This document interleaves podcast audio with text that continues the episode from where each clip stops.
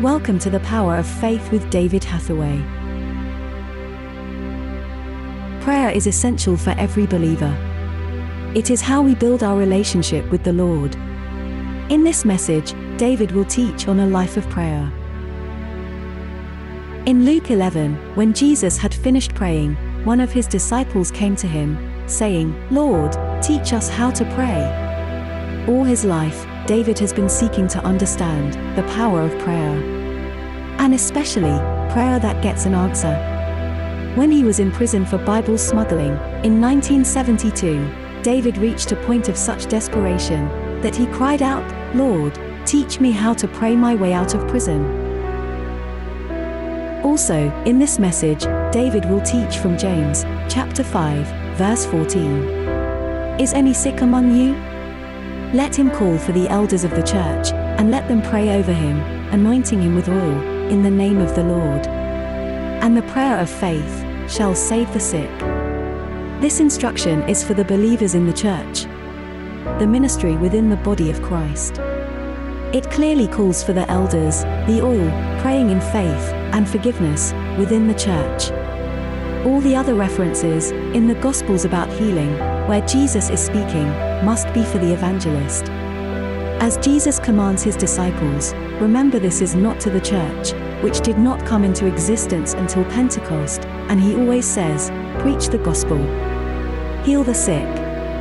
In order to demonstrate that Jesus is alive to unbelievers, and to uplift and glorify the name of Jesus, we need to preach, under a strong anointing of faith, by the Holy Spirit, which will bring signs, wonders, miracles, and healings.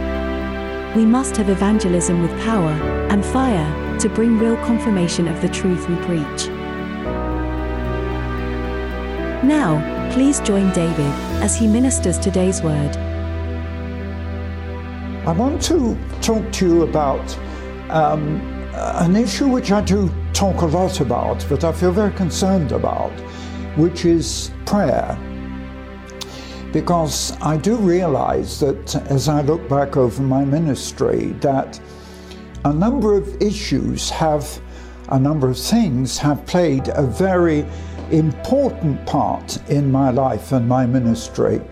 Yes, of course, um, studying the Word of God and uh, trying to follow its commands, its precepts, but also um, to have a life of prayer. And although probably my aspect um, uh, with regard to prayer is different to um, a lot of people, uh, people would not uh, easily recognize how I pray, but I'm going to try and show you because It certainly is effective, very effective in my life.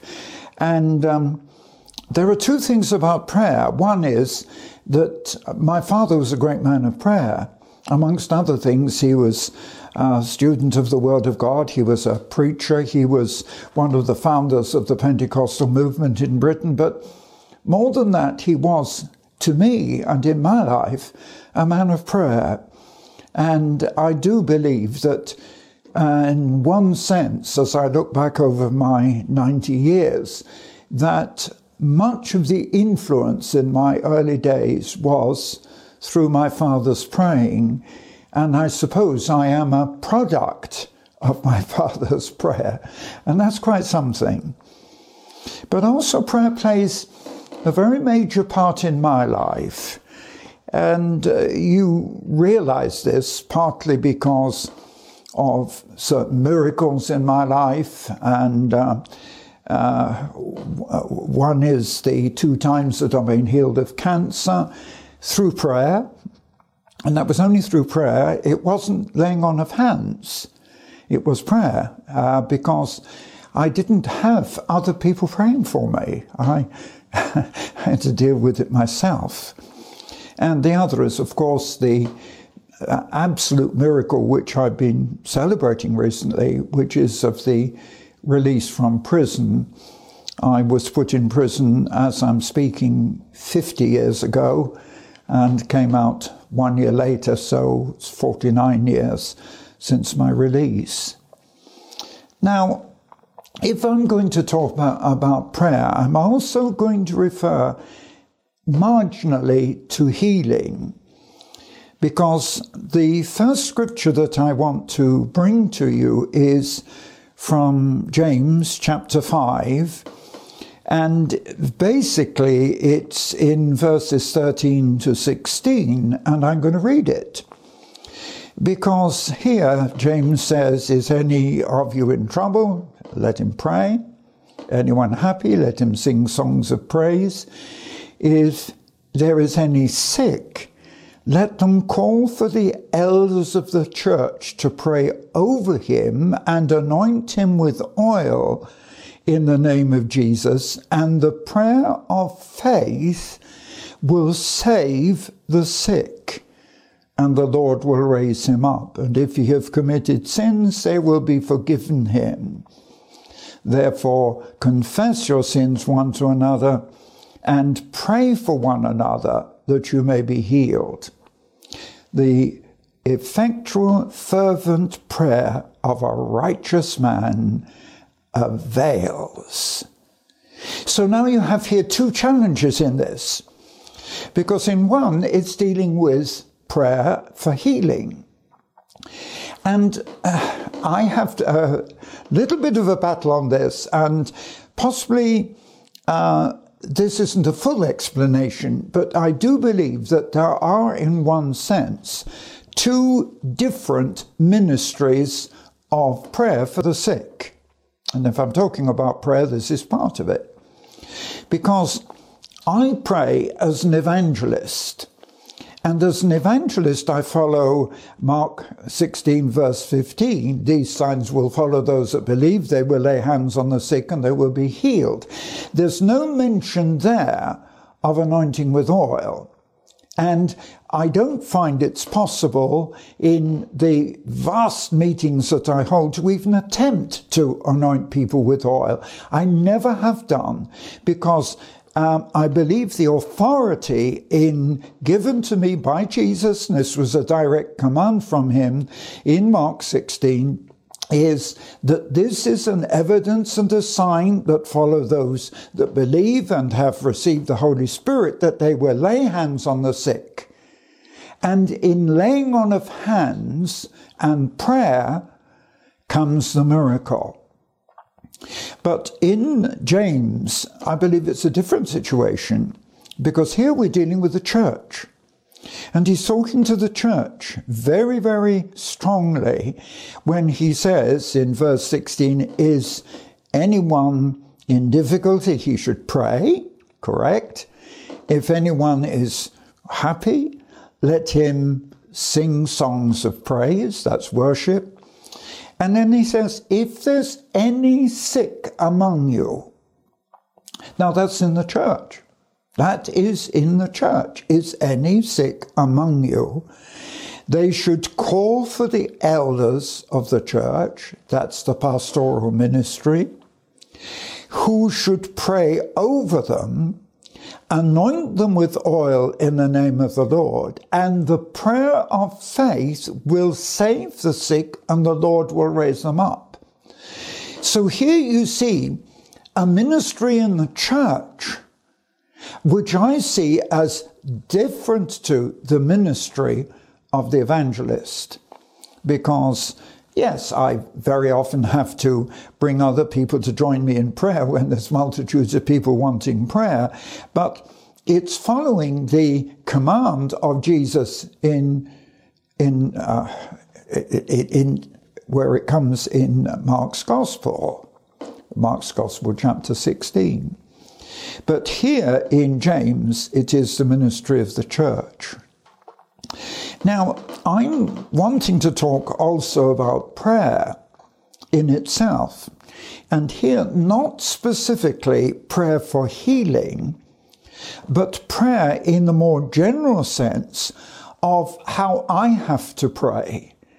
And although I pray with the sick, and I've prayed with Oh, come on. Not just hundreds of thousands, it runs into millions of people that I've prayed for because I can pray for 10,000 people in one meeting. But what I'm looking at here is the importance of prayer in our personal lives. But also, James brings a totally different concept into this. Because if you look at the command of prayer, I mean, you go back to the disciples when they were perplexed as to how to pray. And they said to Jesus, Lord, teach us how to pray. And he said, when you pray, say, Our Father, which art in heaven, hallowed be thy name, and so on. You know the Lord's Prayer. But I do believe that that is a very basic level.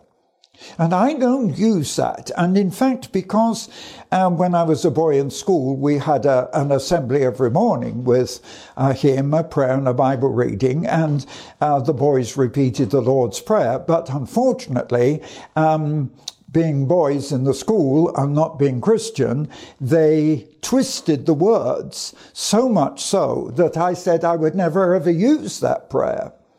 And it, the only time I've ever used it was when I was in the prison. And when I was absolute in distress because uh, I was saying to the Lord, Lord, I've been praying, I'm praying for food, I don't get it, I'm praying for my family to come, they're not permitted to visit, I'm praying for my release. And everything I said to the Lord that morning, everything I asked for, there, there is no answer. It's as if the heavens are like brass shut up against me. And it was only then in desperation that, um, yes, the Holy Spirit reminded me of the scripture, uh, that how the disciples said, Lord, teach us how to pray. And I said, Well, you better teach me how to pray. But when I did, it was well, you have to read the book because it was the most powerful, marvel experience of my life when it seemed as if the whole roof of the prison came off. I could hear the angelic choirs, I could sense the very presence of God. I was alone in the cell at the time, and so much so that in out of despair, I jumped up and I began to run around that cell, singing at the top of my voice, Then sings my soul, my Saviour God, to thee, how great thou art. David Hathaway's ministry in Ukraine continues to provide humanitarian and spiritual relief to the displaced and those who have lived under Russian occupation. Daily, we distribute bread, water, sanitary items, medicines, and other basic supplies. In addition, our staff provides spiritual and emotional support to people broken down by war and destruction. Weekly, we broadcast the gospel in both the Ukrainian and Russian languages. And we distribute Bibles. Even though the Russians have now left the Kiev region, the fighting continues in the Donbass region. But despite these dangers, we will not stop helping those in need. To make a donation, visit eurovision.org.uk forward slash donation. Thank you for listening to the Power of Faith broadcast with David Hathaway. We would love to hear from you. Contact us by visiting eurovision.org.uk. Also available online are many free teaching resources to help you on your walk with God. David has written many faith building books to encourage and inspire. Order these online today. Each month, David ministers online and in person. Our ministry is only possible because of the faithful support of so many people. For details on our evangelism and humanitarian relief work, visit eurovision.org.uk. Thank you again for listening.